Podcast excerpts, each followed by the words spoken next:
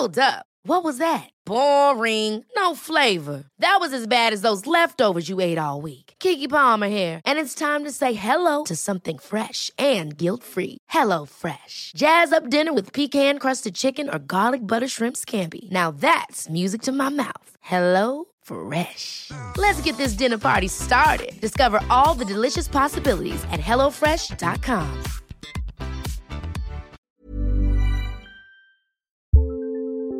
you want a bra that's sexy or a bra that's comfortable? Thanks to Third Love, you can have both.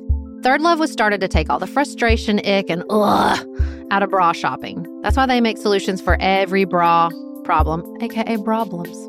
Their bras make it easy to bring back perkiness you haven't seen since high school, get smoothing you know where, and have straps that actually stay put.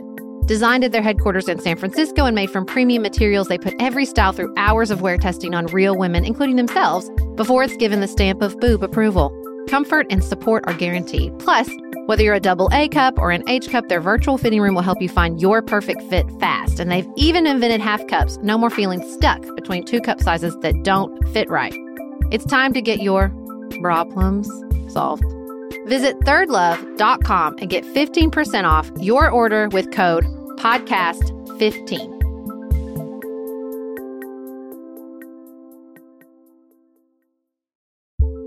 We are special breakfast people here at Pantsuit Politics, but not just when Beth and I are on the road. The truth is, I want something warm from the oven every Saturday morning and Sunday morning. It's just the truth. It makes it feel special, makes it feel exciting. I don't want to work at it. So the first time I ever saw wild grain, which is bake from frozen subscription box for sourdough breads, fresh pastas, and artisanal pastries, I was obsessed. You guys, I've been a member for over a year. It's amazing. It's so easy. Every item bakes from frozen in 25 minutes or less, no thawing required. You can fully customize your wild grain box. You can choose any combination of breads, pastas, pastries. You can even build a box of only breads, only pastas, or only pastries if you'd like. And for a limited time, you can get $30 off the first box, plus free croissants in every box when you go to wildgrain.com slash pantsuit to start your subscription. Sometimes I make one single croissant just for me because I want to feel special, and they're so good. You heard me. Free croissants in every box and $30 off your first box when you go to wildgrain.com slash pantsuit. That's wildgrain.com slash pantsuit, or you can use promo code pantsuit at checkout. All three branches of government are in the spotlight this week. Today, we check in on the executive and legislative branches and discuss President Trump's nominee to the Supreme Court with one of Judge Gorsuch's former clerks. This is Sarah, and I'm a liberal. This is Beth, and I'm a conservative. You're listening to Pantsuit Politics. No shouting, no insults, plenty of nuance.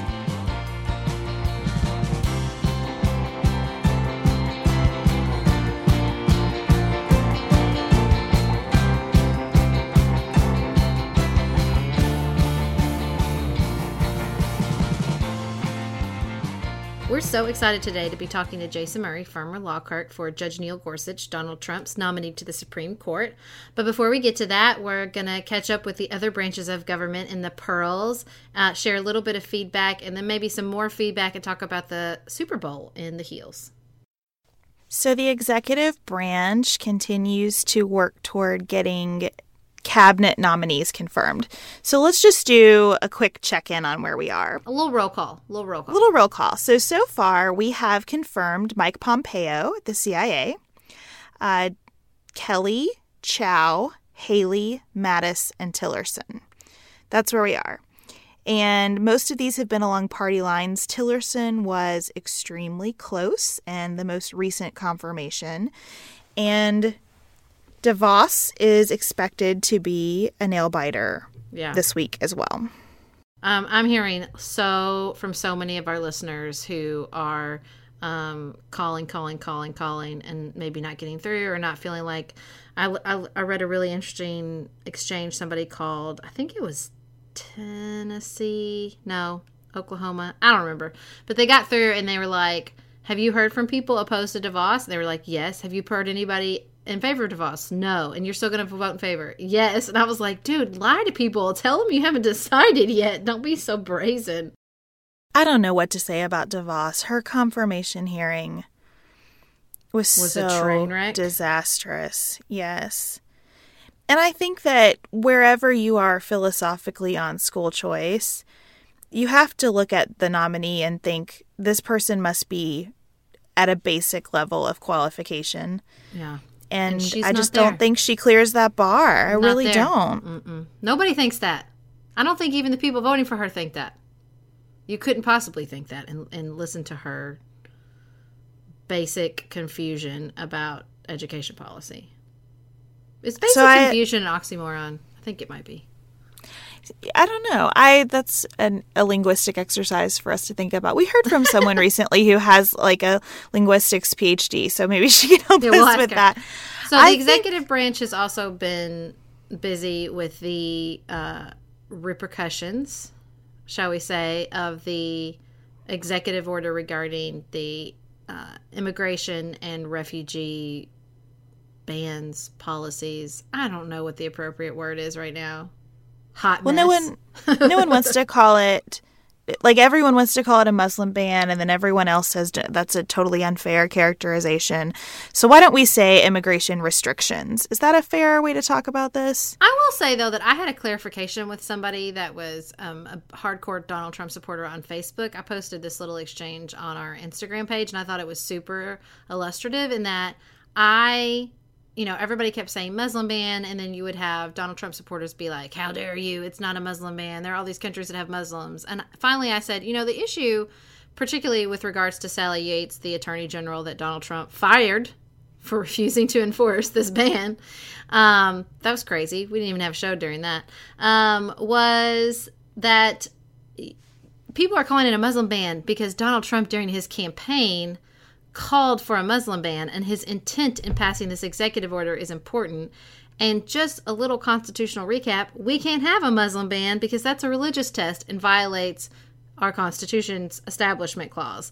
And when I said that, if somebody was like, "Oh, well, more people should say that," that's not getting through, and I was like, maybe it's not, but just on the just in case, that's the issue, y'all. Like between Rudy Giuliani saying Donald Trump asked me to do it, but legal, and Donald Trump himself saying it was a Muslim ban, and not to mention Steve Bannon's role in this whole thing, it's it's problematic.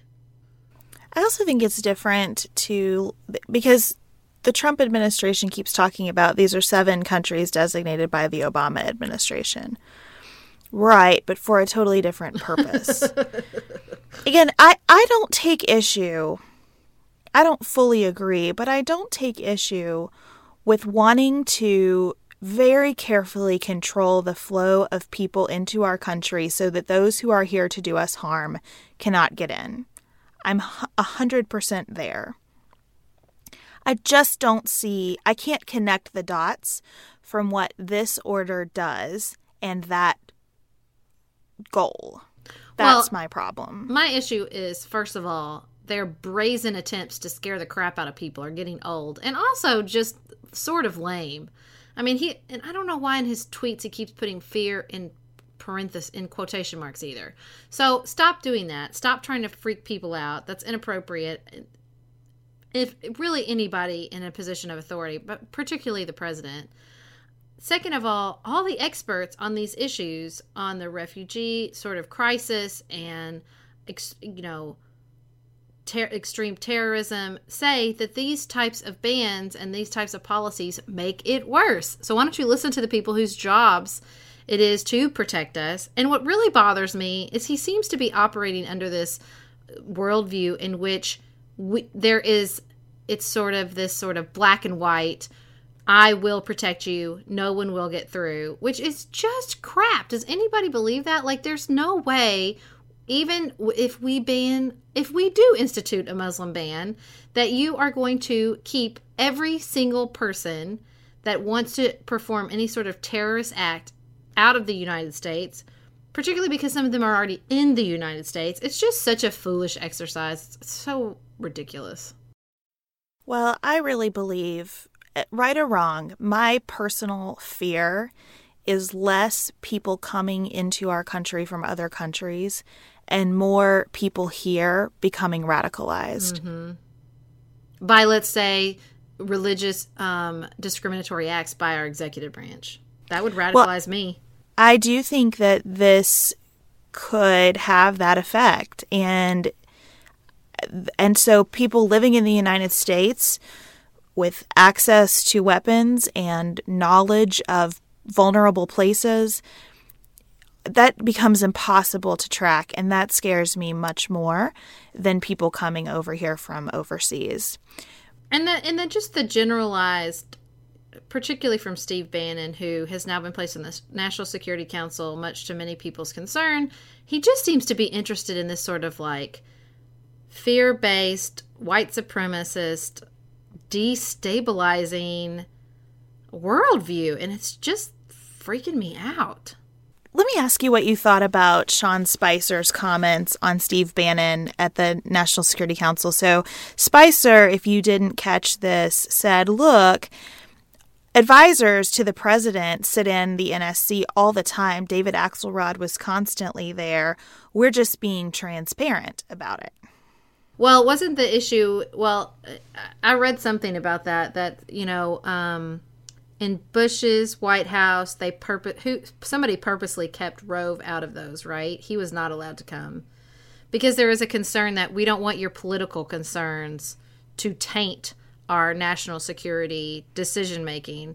And I think that there were some people excluded from Obama's White House. I don't think Axelrod was in there all the time, but there was constant pushback of like he doesn't need to be in there, he doesn't need to be in there. I, I subscribe to the let's keep political and security separate um, so I don't think Axelrod should be in there. But I also don't think David Axelrod has some sort of.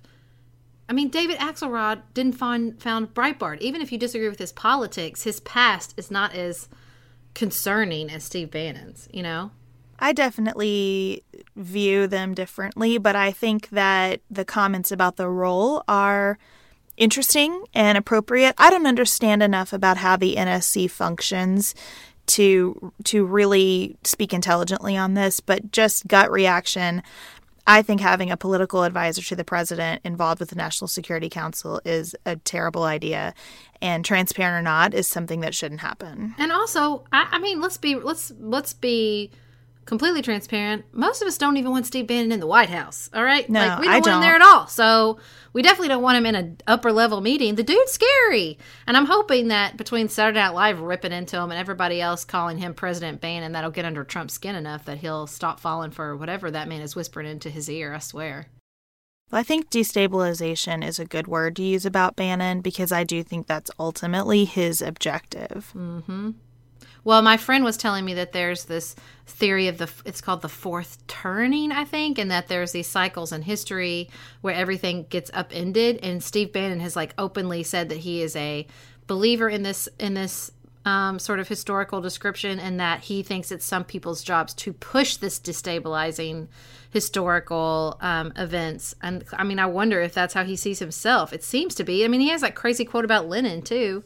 Oh, I think that's absolutely how he sees himself. I think Steve Bannon is a is a person on a mission. Ugh. I think he's very clear about what he thinks his purpose in history is.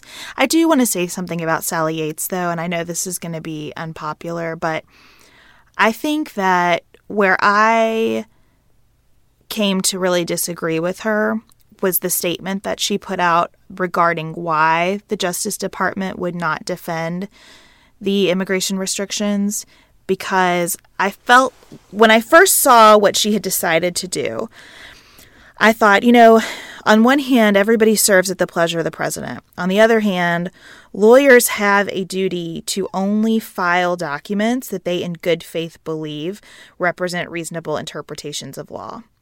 And I can see as a lawyer saying, I cannot, in good faith, make an argument in the defense of this law from a constitutional perspective. Now there are people who are going to disagree with that, but but like we talk about with our guests coming up, there's always room for disagreement on constitutional law. So right. uh, so if she was saying as a lawyer, I don't believe our department can in good faith represent this, that's one thing. But that's not what she was saying. I mean, she basically said as a human being, mm. I cannot defend this action fine, but I think the more appropriate course of action would have been to resign at that point because well, there was do... discussion of her resigning apparently, and she was just she felt like to slow it down. She knew that somebody else would just show up and enforce it, and she wanted to slow it down and sort of take a stand. So in that way, I think that her firing was not unjustified. I think that that is probably you you can't have that right like you even if we don't like Trump and we don't want Trump to be successful and we We don't like this immigration restriction. The administration can't function that way. So I sort of hate the drama around like the Monday Night Massacre with her. I, I think that's all really misplaced. I mean, basically, you have here someone who said, my job is to represent the United States government. The chief executive of the United States government has done something that I personally disagree with, and I'm just going to stand here as an impediment. I mean, of course he's going to fire her. That that's just how it works. Well, I mean, I think the issue isn't that she she should have never had to do that in the first place because that executive order should have been properly vetted and it wasn't. I, mean, I 100% to, agree with that. To me, the most dramatic, amazing thing coming about this story is about Steve Bannon going to John Kelly's office and John Kelly saying, You're not in my chain of command. I will yes. not enforce the green card um, requirement of this until I hear from President Trump. That story, which we'll link to in the show notes, is way more dramatic and way more interesting as far as they and like all the stuff about like Mattis was just being confirmed he hadn't seen it because that's when I when this came out I was like, dude, I was depending on you, Mad Dog. You're supposed to be like reining him in. Where you at, boy? Um, so apparently he just didn't know about it. That's why. I completely agree. And, and, the thing that I said on Twitter is my husband looked at me and said, Would you have fired her? And I said, I would have had her read the order before I signed it. You know, yeah, exactly. so I wouldn't have been in this position. Yeah. But were I in this position, yes, I would have fired her. That's how these things work. Interesting. So before we move on to the judicial branch, when we with our guests, we wanted to check in with Yield Congress, who's also been busy. And Ken, here here's where I'm coming from with this. Congress took a lot of actions. They rolled back the stream protection rule, which prevents coal companies from dumping into streams. They eliminated the rule requiring energy companies to disclose payments to foreign countries. They eliminated the expanded background check for mentally ill people for gun purchases. And I'm all I'm saying is that if there's a lot of extra attention on Congress and you're the Republican Party governing for the first time, this is what you lead with, guys? Like this is what you want to start out the gate with? I mean, I guess that's fine, but what not what I would have chosen.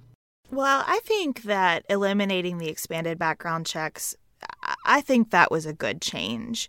Now, you know that I'm in favor of reasonable regulation on guns. I think this was a serious overreach. I mean, this this swept in people receiving Social Security assistance. We've, we've talked about this before. I don't think we understand mental illness well enough to, and I think we stigmatize mental illness so much now. This isn't helpful to that cause. Yeah, but it's not how it reads, right? No one's going to dig into the policy and be like, oh, well, this is their problem with it. Like, it sells bad. Don't lead with that. It sounds like you want to give guns to mentally ill people. So figure out some other stuff to pass first. I'm just saying. Well, it, no one in the Republican Party seems to be great with PR, and I think that's a fair criticism. But yeah. I, I, I was glad to see that action taken. I and I think stream protection though, and the energy comp. I mean, they did that energy company thing the day Tillerson was confirmed. Bad timing, guys. It doesn't look good. Mm-mm. I do think that you know I will be somewhat defensive of deregulation generally I don't I, I think it reads really bad, right? All of these articles read like there's good on one side and evil on the other, and good is protecting the streams, and evil is let's fill the stream with toxic chemicals and poison each other. I mean, there is room for a place in the middle, and you have to look at how effective are some of these rules, right? And does the regulation, just like we're talking about with the immigration restriction, does the law accomplish the goal of the law or is it just a thing out there? And and I don't know I don't know enough about the Stream Act to speak as an expert on that. But I I think there's room for that to not be the kind of good versus evil that it sounds like but it does feed into the worst stereotypes of the Republican yeah. Party. And I'm just not sure they care at this point and I think they really should because people are paying attention. I mean uh, Tom McClintock, did you see what happened at his town hall in California? To be like escorted out. People are riled up, man. Don't lead with that stuff. I guess that they might be thinking that Trump takes up all the oxygen in the room, so let's do some of the harder things in Congress right now and hope that the public is distracted by Trump. I don't know what the strategy is, or if there is one. I don't yeah, know. I'm not sure there is one. I'm sure. I think it's just let's do what we want to do, which I, I again not not what I not my choice, but so before we move on to the judicial branch with our guests, we'll go ahead and compliment, compliment the other side. Beth, do you want to start? Sure. I'm going to compliment uh, Senator Kirsten Gillibrand oh, because favorite. she has become to be known as Dr. No for her votes against most of Trump's nominees, but she did vote in favor of confirming Nikki Haley. Yeah, I and that. I wanted to compliment that. I don't know her reasoning on any of these choices, but I was happy to see that vote in favor of Haley, if only for the fact that it it looks like she is taking a principled decision making process for each of these nominees.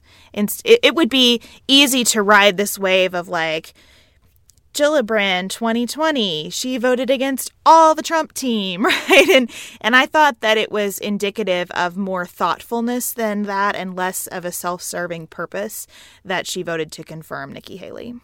So I'm going to compliment um, the governor of our state, Matt Bevin.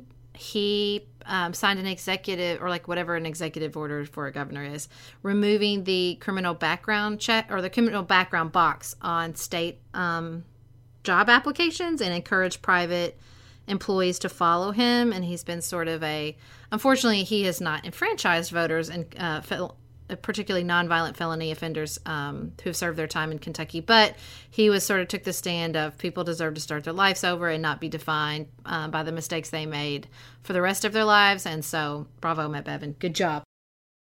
Our governor is a complex person. Woo. He is a mystery wrapped in an enigma, that one. He sure is. But I mean there is there is a lot more good there than meets the eye sometimes. So mm-hmm. I was mm-hmm. happy to see this too. If you're looking for a very quick salon quality, but not salon priced manicure, Olive and June has you covered. We've talked about Olive and June's Mani system before. It has everything that you need for a professional manicure in one box salon grade tools, your choice of six polishes. Those polishes are going to last you for seven days or more. The cost breaks down to about $2 a manicure. Olive and June also has press ons if you want. What I love though is that Olive and June each season is coming out with new colors, and I just got a set of spring and summer colors in quick dry polish. And they say this dries in about a minute. It seemed dry to me in about 30 seconds. It was not kidding about being quick dry. I also love the light colors in this set. There is a huge range. My favorite one is called Kitten. It's like a pinkish gray. The quick dry polish gives you full coverage in one or two coats. It lasts for more than five days, and it is offered in more than 40 cruelty free and vegan polishes. Olive and June just understands what's happening in our lives, that we need to move quickly, but we want to look great and feel great and have fun in the process. Visit oliveandjune.com slash pantsuit for 20% off your first system. That's O-L-I-V-E-A-N-D-J-U-N-E dot com slash P-A-N-T-S-U-I-T for 20% off your first Mani system.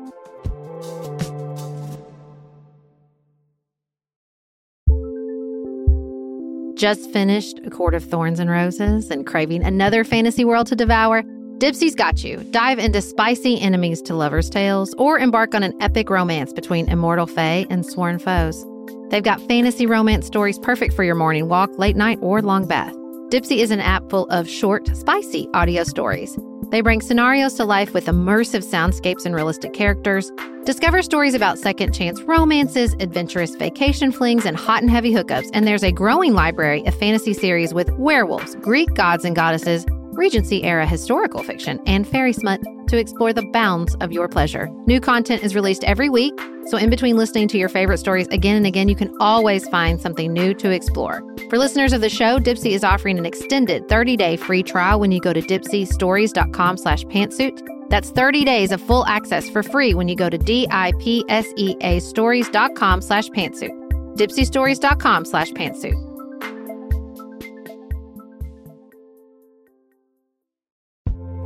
This show is sponsored by BetterHelp. Can I get something off my chest? Every day I feel a little pang of sadness because I think about Griffin going away to college. Y'all, he's a freshman in high school. This is not healthy or normal. This is why I have it on my list of things to talk to my therapist about. We all carry around these things, big and small. When we keep them bottled up, it can start to affect us. Therapy is a safe space to get these things off your chest and to figure out how to work through whatever is weighing you down. If you're thinking about starting therapy, give BetterHelp a try. It's entirely online, designed to be convenient, flexible, and suited to your schedule. Just fill out a brief questionnaire to get matched with a licensed therapist and switch therapist anytime for no additional charge. You gotta get it off your chest. And you can get it off your chest with BetterHelp. Visit betterhelp.com slash pantsuit today to get 10% off your first month. That's betterhelp, H-E-L-P dot com slash pantsuit. So up next, we are going to talk with. I, I'll, I'm going to call him Michelle's husband, um, Jason Murray, who has the unique background of having clerked for not only Judge Gorsuch but also Supreme Court Justice Elena Kagan.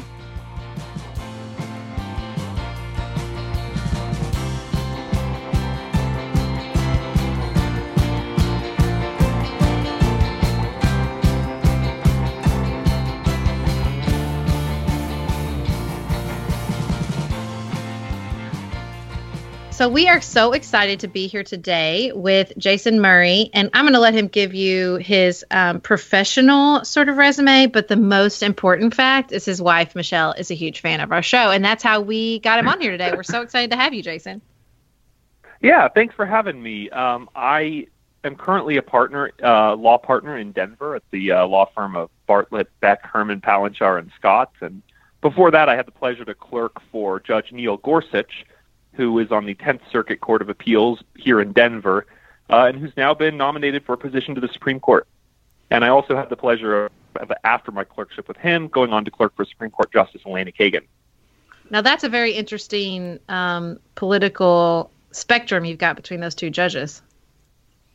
Yeah, you know, it's interesting. I think if you got the two of them in a room together and had them talk about politics, you'd get a lot of pretty vigorous disagreement on a lot of issues. Um, but I think despite that, they actually have a remarkably similar approach to, to sort of their role as a judge and how they go about analyzing legal issues, even if that often leads them to different conclusions in the end.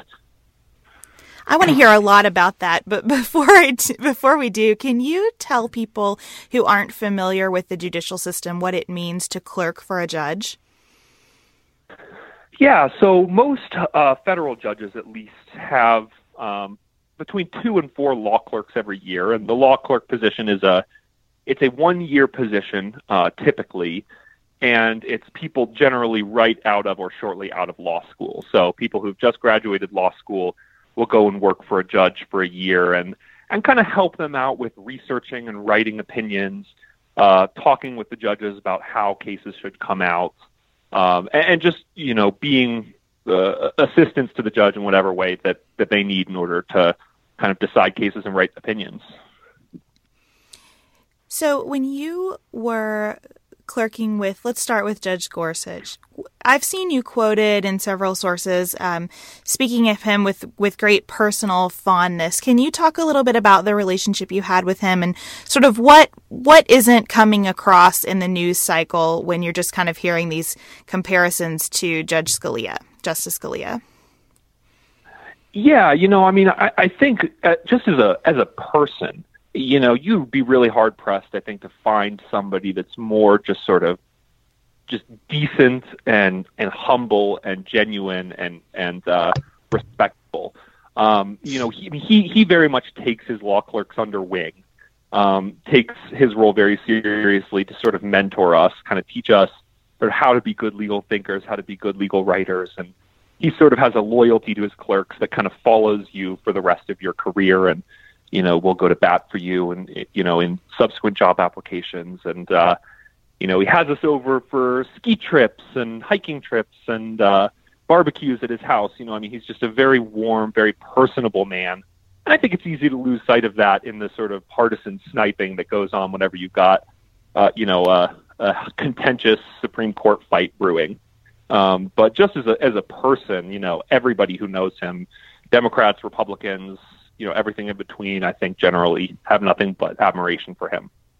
Well, I feel sorry for him in the same way I felt sorry for Merrick Garland, who seemed they both seemed just like very nice men with great resumes and you know like perfectly qualified, nothing really to complain about, and then because of the sort of time in history they've both found themselves they've walked into a really i would you know categorize it as a sort of uh, um, out of the ordinary experience i mean as much as being confirmed to the supreme court is an ordinary experience i guess So I mean, Yeah, it just no, I mean, like that. Well, I I think I think that's exactly right, and I think the comparison to Merrick Garland is is apt in some ways. I mean, here is a, a person much like Merrick Garland, who was you know is is sort of universally considered among lawyers and judges to be one of the absolute best and brightest minds on the federal bench right now. I think both of them would very much fall into that category.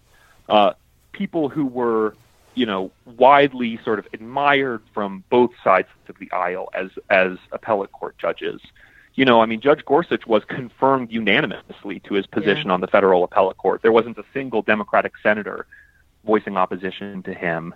Um, and uh, you, you know, I, I'm one who thinks that the the way that Merrick Garland was treated in the confirmation process by Senate Republicans is is truly shameful and, and truly kind of an abuse of the of the process of advice and consent. Uh, you know, I think it's a shame and it speaks poorly to uh, you know, Congress and to our system of government not working properly when somebody as sort of like, uh, you know, un, unerringly qualified uh, uh, as as Judge Garland can't even get a hearing. Um, but I certainly feel the same way about Judge Gorsuch. I think that he is, uh, you know, one of the most thoughtful, uh, sort of, you know, careful, bright judges on the bench. Uh, and it would be a real shame if he was if he was mistreated uh, or, or kind of used as a political football here. Yeah. Does it Well, I did hear. Go ahead, Beth. Oh, I, I was just going to ask if it surprises you at all that President Trump nominated him. I asked the question. Considering how you just described him, yeah. Well, well, I asked the question mostly because I think what gets lost in all of the media coverage of the Supreme Court, the words conservative and progressive are thrown around in ways that are different politically than judicially, right? So, Judge Mhm. Judge Gorsuch, Ju- Justice Scalia, even both very um, pro defendants in criminal cases, right? In a way that might be confusing to people who think that conservatism should line up across the political and judicial spectrum. So when I look at what I've read about Judge Gorsuch and his genuine commitment to restraining the power of the executive branch, that seems like a, a departure from where the Trump administration is. Yeah, you know, I, I think it's a really interesting question. I, I, I've certainly thought for a while now that uh, Judge Gorsuch would be at the very top of the short list of any Republican uh, who ascended to the presidency, just because of his his sort of qualifications and his resume. And he's a name that I think sort of conservative court watchers have, have had on their list for a while.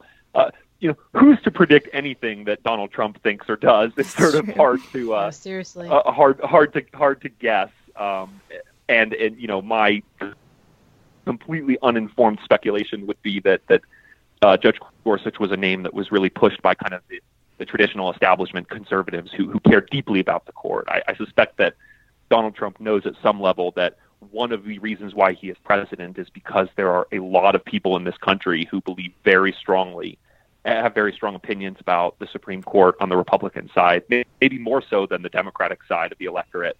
Uh, and we're, you know, we're willing to sort of hold their noses and, and vote for him because they know that, you know, whoever picks the next couple of Supreme Court justices could uh, kind of dictate the direction of the country for the next 20 years uh, in the judiciary. Um, but you know what you said about Judge Gorsuch having, you know, uh, a solicitude for criminal defendants and other things that don't necessarily fall neatly along partisan lines, I think is really true. And one of the things I try to communicate when I'm talking to people who are non-lawyers about the Supreme Court is, you know, in coverage of the Supreme Court, people focus on, you know, a handful of hot button issues, and understandably so because they're important issues, things like, you know, abortion, gay marriage. But what often gets lost in that conversation is that, you know, Supreme Court decides two, three, four cases every year addressing those hot button issues collectively. Uh, and some 80 other cases that really don't divide neatly along traditional partisan lines, uh, but that are tremendously important. Uh, cases about criminal defense, cases about separation of powers, cases about um, the administrative state. And it's interesting because some of these issues really are not partisan. As you mentioned, you know, Justice Scalia uh, is actually, in some respects, a favorite of the criminal defense bar. Not something that you you would typically associate with a, a conservative position. Um, but Justice Scalia, the sort of conservative lion on the court for the last few decades, uh, took a very narrow view of interpreting federal criminal statutes and, and pushed back when the government tried to read federal criminal prohibitions broader than their terms uh, would suggest. That's something that Judge Gorsuch very much shares. I also think judges are not always divided neatly along liberal or conservative lines when it comes to executive power. Um, there are some conservatives, uh, some conservative judges who are very in favor of the idea that you know the executive should have unrestrained authority uh, in in wide swaths of uh, um, issues like immigration and foreign affairs, and uh, there are some liberals who share that view too, and just hope that that power is used differently.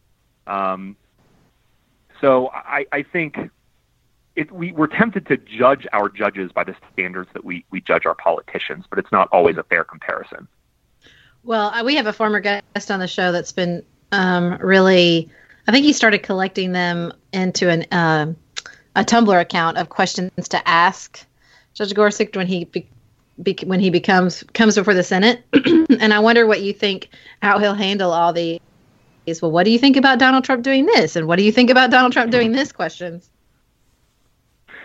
Yeah, you know, it, it'll be interesting. I think it depends a lot on what the questions are. I, I would suspect in a lot of cases the answer would be it's not my role to comment on that because mm-hmm. Judge Gorsuch, I think, is, is a very strong believer in, the idea that, that law and politics are, are separate enterprises. And I think he would say it's not the role of a of a you know of a president to sort of attack uh, or condemn the judiciary, and it's not the role of the judiciary to attack or condemn politicians. Um, you know, I think if you look at his opinions while he was on the appellate court, they, they, they show really kind of strong belief in the idea that uh, that you know our system of government is predicated on on the judiciary being independent and being able to provide a check on abuses of power by the executive and legislative branch. When you hear all of the comparisons to Justice Scalia, how does that sit with you, knowing Judge Gorsuch as you do?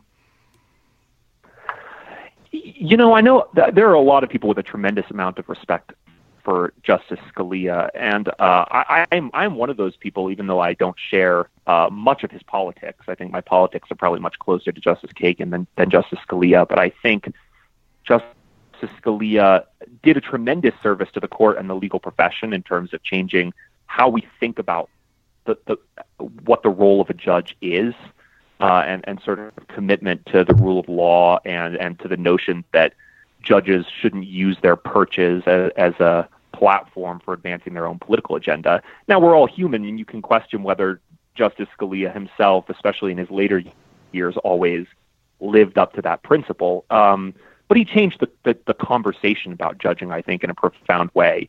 Um, and, and, I think on that metric, um, Judge Gorsuch is very similar to Justice Scalia uh, and actually, frankly, to to my other old boss, uh, Justice Kagan, who I think very much shares that same that same commitment to the idea that the role of a judge is to interpret the law as it is and not as the judge would wish it to be. Um, and obviously, there are always going to be close and difficult legal questions, and and re- and plenty of room for for people of good faith to disagree. But it's sort of a shared starting point, I think. Well, and I think, I guess I didn't really even fully understand myself, even as somebody who went to law school, the impact Justice Scalia had on the way decisions were written. I listened to a really good thing on NPR talking about like they used to be. I mean, it's not like I didn't read them in law school and kind of see the shift in the way that the language was of the decisions and um, sort of the approach to make it more understandable and uh, more approachable generally. And, and I thought that was a really interesting. Um, you know how he would throw jokes in there and little phrases mm-hmm. and to get people's attention make those supreme court opinions sexy as the case may be. Um, i'm really interested in um, judge Gor- gorsuch i struggle with his name.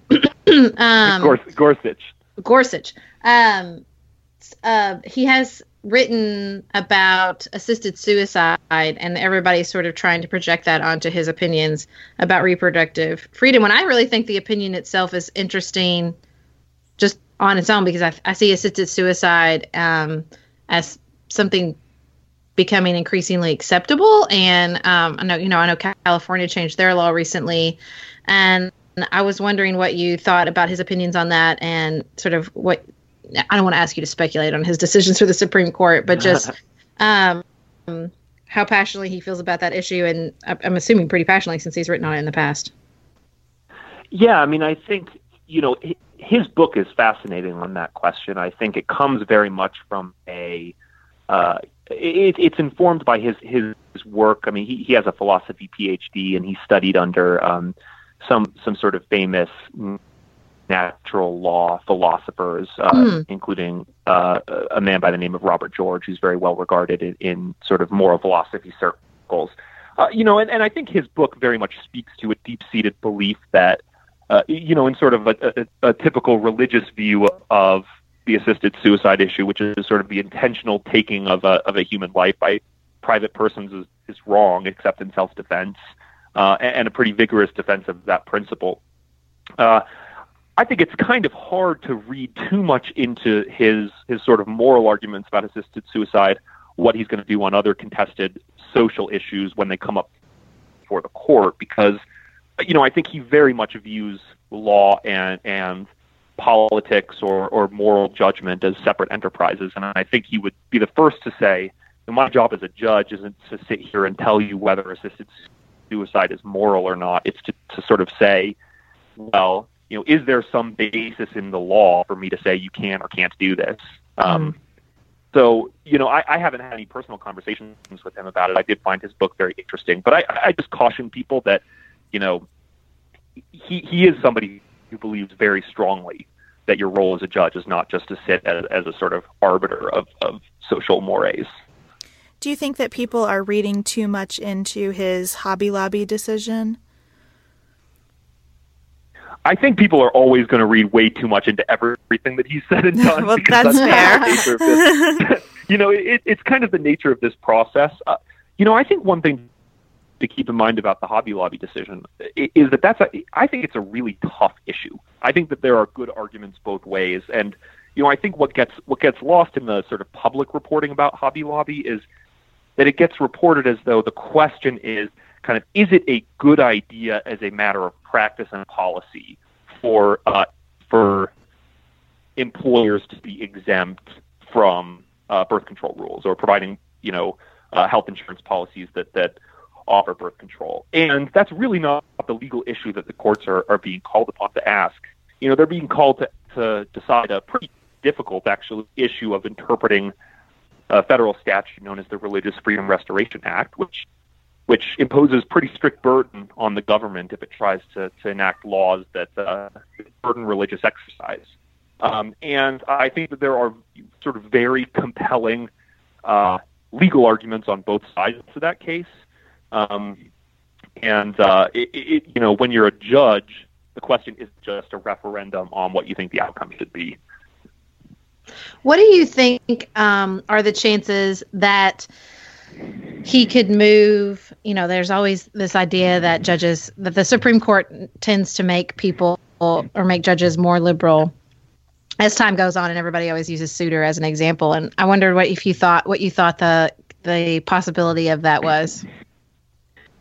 Oh, I, I, I don't think that that justice or that uh, Judge Gorsuch is going to be a, another another Souter. Certainly Dang. not. I think that he has. I, I, I know. Um, he, you know, but he's he's he's a man of, of great principle, and he, he has a very long and uh, uh, and pretty consistent record as being a conservative. And I use that term both in terms of his his political beliefs, but also in terms of his approach to judging, his judicial philosophy. Um, so I, I, I certainly wouldn't expect that he would be the kind of person who 20 years down the road is, you know, is basically a, a, a liberal. Um, but I do think that if you're a liberal and you're deeply concerned, as I am, about the direction of the country under Donald Trump, there are there are some real silver linings here. Um, I mean, there's no doubt that anybody nominated by a conservative president is going to be a conservative, but Judge Gorsuch, among other things, has a very long record of in pretty meticulously enforcing limits on executive power, which is a big issue right now.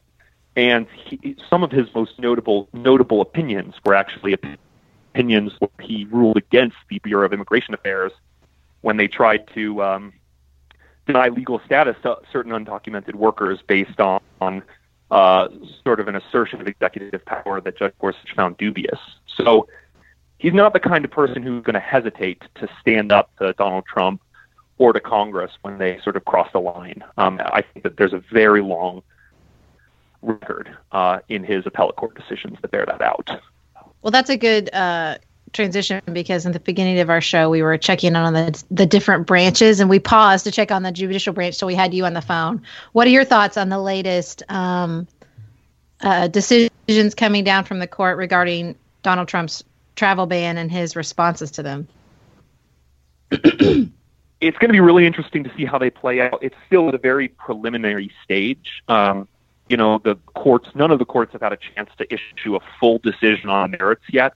Uh, these are decisions that are, are preliminary and basically saying, look, we think there's a there's a good chance that the challengers to this law are going to this executive order are going to succeed, and so we're going to kind of put the brakes on until we've had a chance to fully brief those issues and fully vet them. Um, you know, myself, I think that there are some very profound uh, legal and constitutional flaws with the executive order. Uh, you know, even though on its face it doesn't say anything about Muslims or discriminate against Muslims, it certainly does in practice, and we know from uh, a huge, huge uh, litany of statements that Donald Trump made during the campaign that his goal uh, was mm-hmm. to, to mm-hmm. put the brakes on Muslim immigration specifically to the United States. So there's, I think, a pretty clear religious animus there that's uh, very constitutionally suspect. Um, but you know, I think it's going to be a legal fight that's going to play out for for quite some time. Sarah and I have talked many times about our desire to age as gracefully as possible, and skincare is a huge piece of that. I spend a lot of time and money thinking about my skin, and I have added Ritual to my routine, which just gives me a lot of comfort. Ritual is here for us. They have created a wrinkle support skin supplement and conducted clinical studies, so we know it's working. They're taking the guesswork out of skincare. Ritual Hyacera is one of several Ritual products that I love. I take the daily multivitamin, I take a probiotic, and Hyacera is that once daily skincare supplement that is clinically proven to reduce wrinkles and fine lines and increase skin smoothness in 90 days. I recently met a friend for the first time in person as opposed to online. And we were discussing the fact that I am 43, and she said, I cannot believe how young you look. And I thought, thank you, Ritual, for that. Start Hyacera to help minimize wrinkles without compromising on clean science. Hyacera from Ritual is a clinically proven skin supplement you can actually trust. Get 25% off your first month for a limited time at ritual.com slash pantsuit. Start Ritual or add Hyacera to your subscription today. That's ritual.com slash pantsuit for 25% off.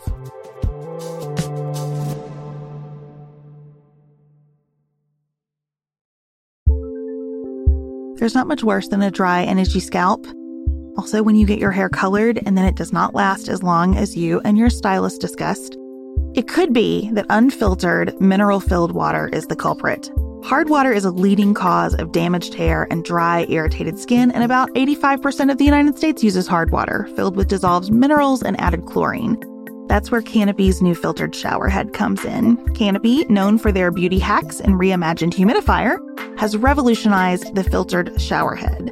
Dermatologists recommended this unique three stage filtration system greatly reduces contaminants and odors in your shower water, leaving you with healthy hair and glowing skin. Best of all, the Canopy filtered shower head is hassle free. Installation is a breeze, and its unique quick release filter replacement feature allows for seamless filter replacement unlike any others on the market.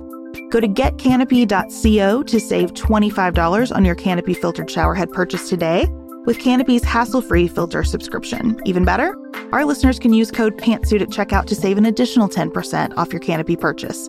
Hurry, your hair and skin will thank you.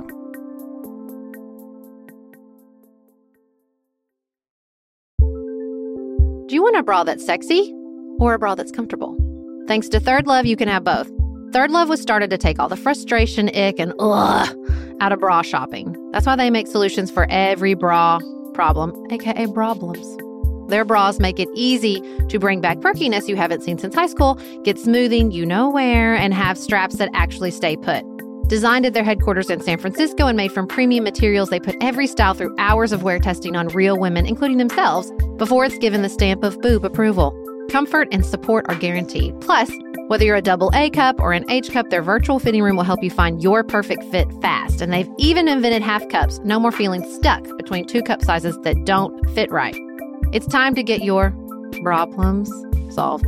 Visit thirdlove.com and get 15% off your order with code podcast15.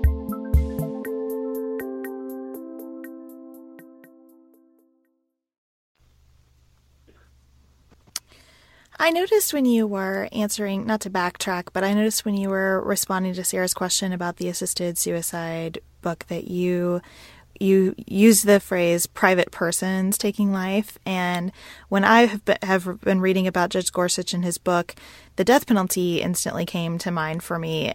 Looking down the field a little bit on what might come to the next Supreme Court, you know, I could make an argument that as a conservative, the court overturning uh, or, you know, basically finding that the death penalty is inconsistent with the Constitution isn't a hard call. Um, I wondered what your thoughts are on that generally. I'm not asking you to speak speak to Judge Gorsuch specifically, but just as uh-huh. someone who spent time in the court, uh, what you could foresee happening with the death penalty. Well, you know, I think some of the justices have written opinions very publicly question the death penalty. Recently, Justice Breyer wrote an opinion where he, he took the position that the way that the death penalty has been applied uh, raises very serious problems with its constitutionality writ large, uh, and that's definitely going to be a salient issue. Now, I know that I mean, if you, I haven't had any conversations with Judge Gorsuch, and we didn't address any cases my year about the constitutionality of the death penalty. I, I think that, um, uh, you know, but I, I wouldn't be at all surprised if he took the position that many of the other conservative justices have taken uh, towards the death penalty, which is to say you know, I mean, if you look at the Constitution, if you're starting from the Constitution's text, and I say this as somebody who's pretty liberal, I think that there's a lot of moral problems with the death penalty. The the Constitution, the Due Process Clause, right there, uh, says, you know, the, that the government can't deny life, liberty, or property without due process of law. And that sort of, by necessary implication, suggests that there are circumstances under which the government can deprive someone of their life. And there are other references to capital crimes, namely, you know, crimes for which you get the death penalty in the Constitution itself. So I actually find the argument that the death penalty is sort of categorically unconstitutional to be an uphill battle. Um, although there are a lot of problems with how it's been applied that I think, uh, you know, people can make a compelling due process case in, in a lot of individual cases that it's not being, uh, the constitutional protections aren't being satisfied right now. What are you uh, of upcoming Supreme Court decisions or issues, what would you um, most look forward to hearing um, Judge Gorsuch's opinion on? Well, I think it's going to be, uh, you know, there's going to be a couple of really key issues. I think that that he's going to be probably called to speak on sooner rather than later. Um, for me, I'd be really interested to see both his opinion on the uh, the the, Im- the immigration ban uh, executive order, which I'm sure will make its way to the Supreme Court uh, at some point, unless the Trump administration somehow backtracks on that. Um, and then also his position on uh, campaign finance issues, which have been mm. a really, you know, contentious subject for a long period of time, uh, and, and, not something that came up either when I was clerking for him um, or in any of his opinions that I've seen. Uh, and, and in any event, you know, as a, as an appellate court judge, you're very clearly bound by what the Supreme Court has has said in that area. But it's a fluid area, it's a dynamic area, it's an area that doesn't cut neatly across um, partisan lines necessarily. You know, I mean, Donald Trump, that was one yeah. of his big issues, or at least purported to be one of his big issues, is the influence of money in politics. And certainly Bernie Sanders on the liberal side brought those same issues to the forefront. So uh, I, I think that you know there's going to be, I'm sure there will be a few campaign finance cases in the first year or two that will really kind of suss out whether he's going to move the court in one direction or another on that. When you think about the court and sort of all the mystery surrounding the court, what's one thing that you wish the average person understood about the, the Supreme Court?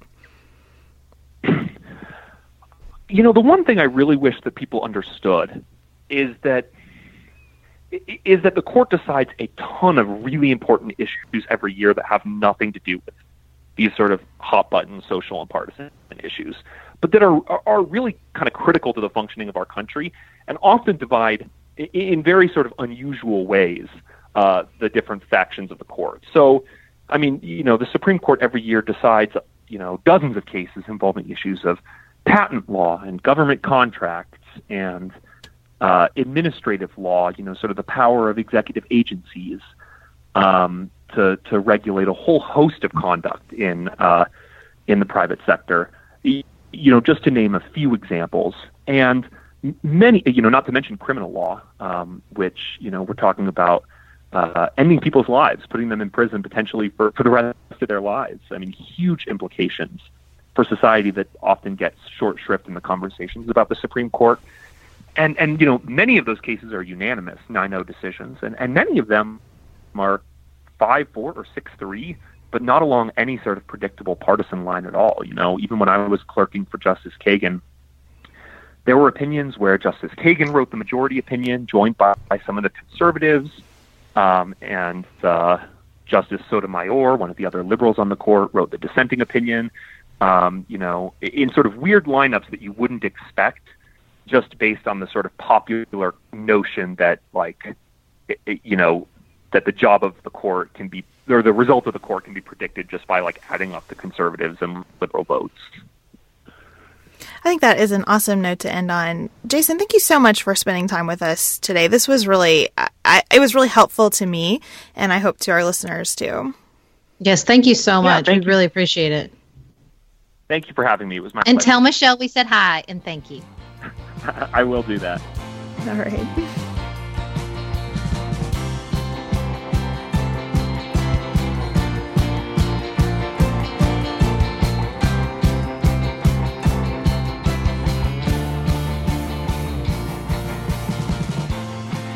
I'm so glad we got to talk to Jason. That was great.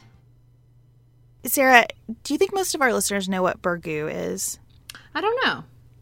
So burgoo is a Kentucky, it's basically a stew. It's lots of different meats and lots of different vegetables all put together. It's it feels to me whenever I see it like you just take whatever's in your fridge and you cook it up. That is a little bit the heels today, I think.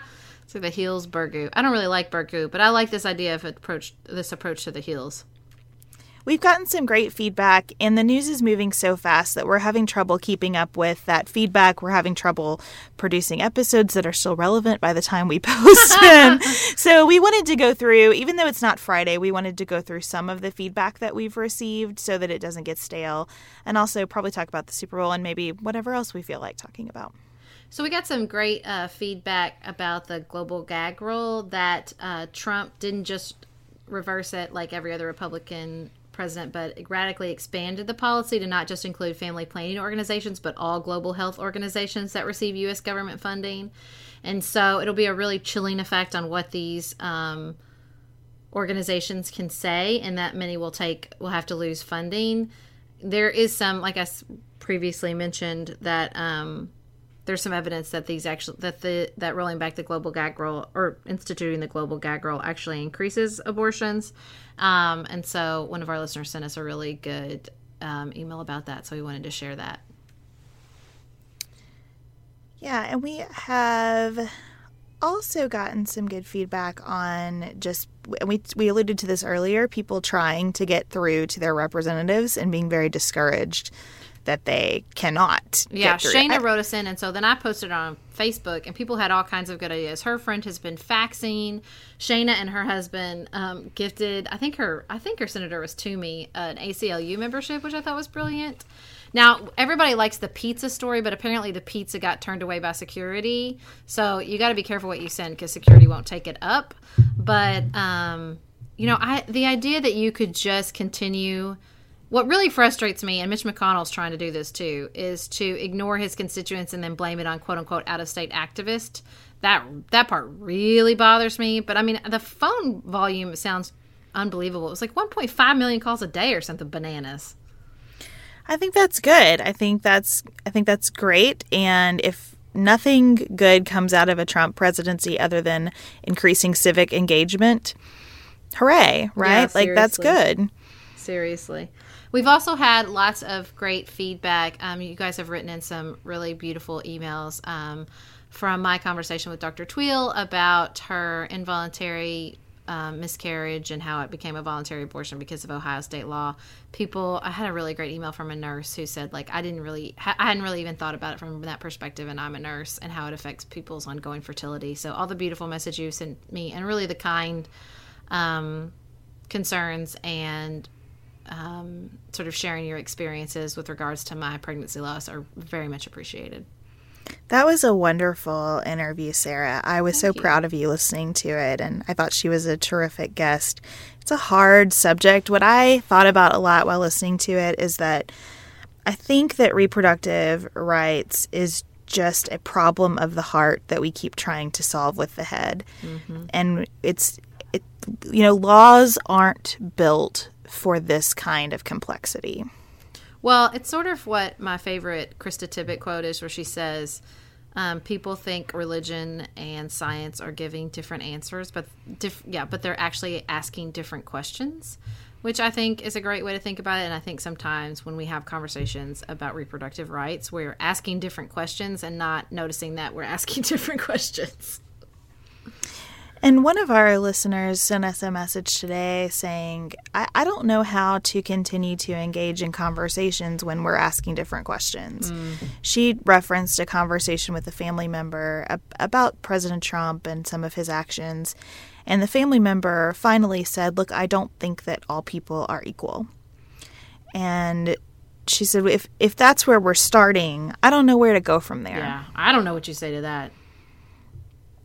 And and I shared sort of a Fareed Zakaria thing about how, um, you know, maybe we're approaching this illiberal democracy, which in which we don't believe that there are minority rights to be protected and then every person. I mean, I, I kind of feel like if you don't feel like all people are equal, then you are living in the wrong country because it's sort of the basis upon which our Declaration of Independence and Constitution, as flawed as they may be, were built. So that one, that one, I don't know what to say to. Whenever I find myself in any context not knowing what to say, usually I just ask a question. So, mm-hmm. and my go to question, which I sort of hate to reveal this secret, is Can you say more about that? and I think that's what I would want to say if I were talking with a family member and the person said, No, I don't think all people were equal. I think I would want to know more about that. Under what rubric are people not all equal?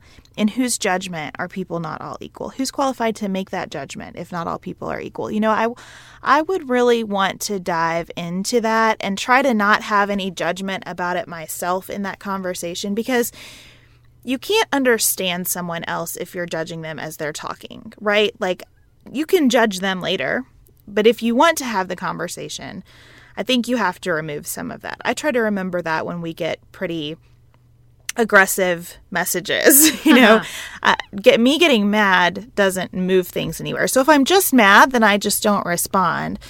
But if I do respond, I want to respond in a way that is completely open to wherever the person might be coming from. So that's my best advice on that. I know it's hard and it's painful and it's frustrating. And that a lot of people are going to hear that and think, no, you can't normalize that kind of behavior or whatever verb you want to put in there. And and I think that's fine. That's a fine place to be. You know, I think we like we talk about all the time. We need people who have different feelings and different willingnesses to engage in these kinds of conversations. So today that we're recording is Super Bowl Sunday. Are you a Super Bowl person, Beth? I mean, I like the commercials. Yeah, my friend Jill was like, Am I going to get in trouble if I come to your party and I don't watch the game? And I'm like, Do you think I watch the game? I don't watch the game. I eat the food and I watch the commercials and I enjoy the halftime show, which apparently we're all supposed to be boycotting because, you know, Lady Gaga deigns to have political opinions. I am not a boycotter of anything. Just like I'm not a marcher, I'm not a boycotter, so I'm not so worried about that. I am usually someone who loves hosting Super Bowl parties because I love, love, love to make appetizers. My children have kind of halted that for me. I'm hoping to get back in the game on it eventually. But yesterday was Jane's sixth birthday party, so I had 18 children under the age of seven in my house. Fun. Let me tell you how delighted I am that I have no obligations for the Super Bowl this evening. Ha! Well, we're having I, some people over for the Super Bowl. It's just an excuse to make my husband make wings. That's pretty much mm, what it mm. is uh, for me. I imagine that I will take a NyQuil at about 8:15 and be asleep pretty soon after that and probably check in on the commercials tomorrow. I also haven't gotten to watch Saturday Night Live yet. So I can't wait to catch up on Saturday Night Live. Maybe we'll be able to talk about that later this week. We have had some really fun conversations. We spent some time with Matt Maher over on the Dear Maddie show. I loved Matt Maher the second that we met him in Chicago at Podcast Movement last fall. So I can't wait for you to listen to that conversation. If you haven't already, please go over to the Dear Maddie show. We have the link for that up on our blog along with some other great content. You can also hear me talking with Mike of the Politics Guys on the Politics Guys podcast that was released on Sunday. And then later in the week, you'll hear Sarah and Jay talking right here. We have so much planned for you guys, and we can't wait to keep going. It's busy, busy times right now. We're doing our best to keep up with your messages but it's a wonderful time for us to again be involved in all of the civic engagement happening. So even as the news concerns us, we're we're really excited to have our community and to be part of what's going on. We'll talk to you soon. Keep it nuanced, y'all. Thank you to our producer, Nicholas Holland, and to our Chief Creative Officer, Dante Lima, for all the work they do to make Pantsuit Politics possible, and to all of you for making this community so special. Remember to like us on Facebook, follow us on Twitter at Pantsuit Politics, or Instagram at Pantsuit Politics. Please leave us your feedback and send us your ideas for show topics and pantsuit primers on social media, or you can email us at sarah at pantsuitpoliticsshow.com or beth at pantsuitpoliticsshow.com.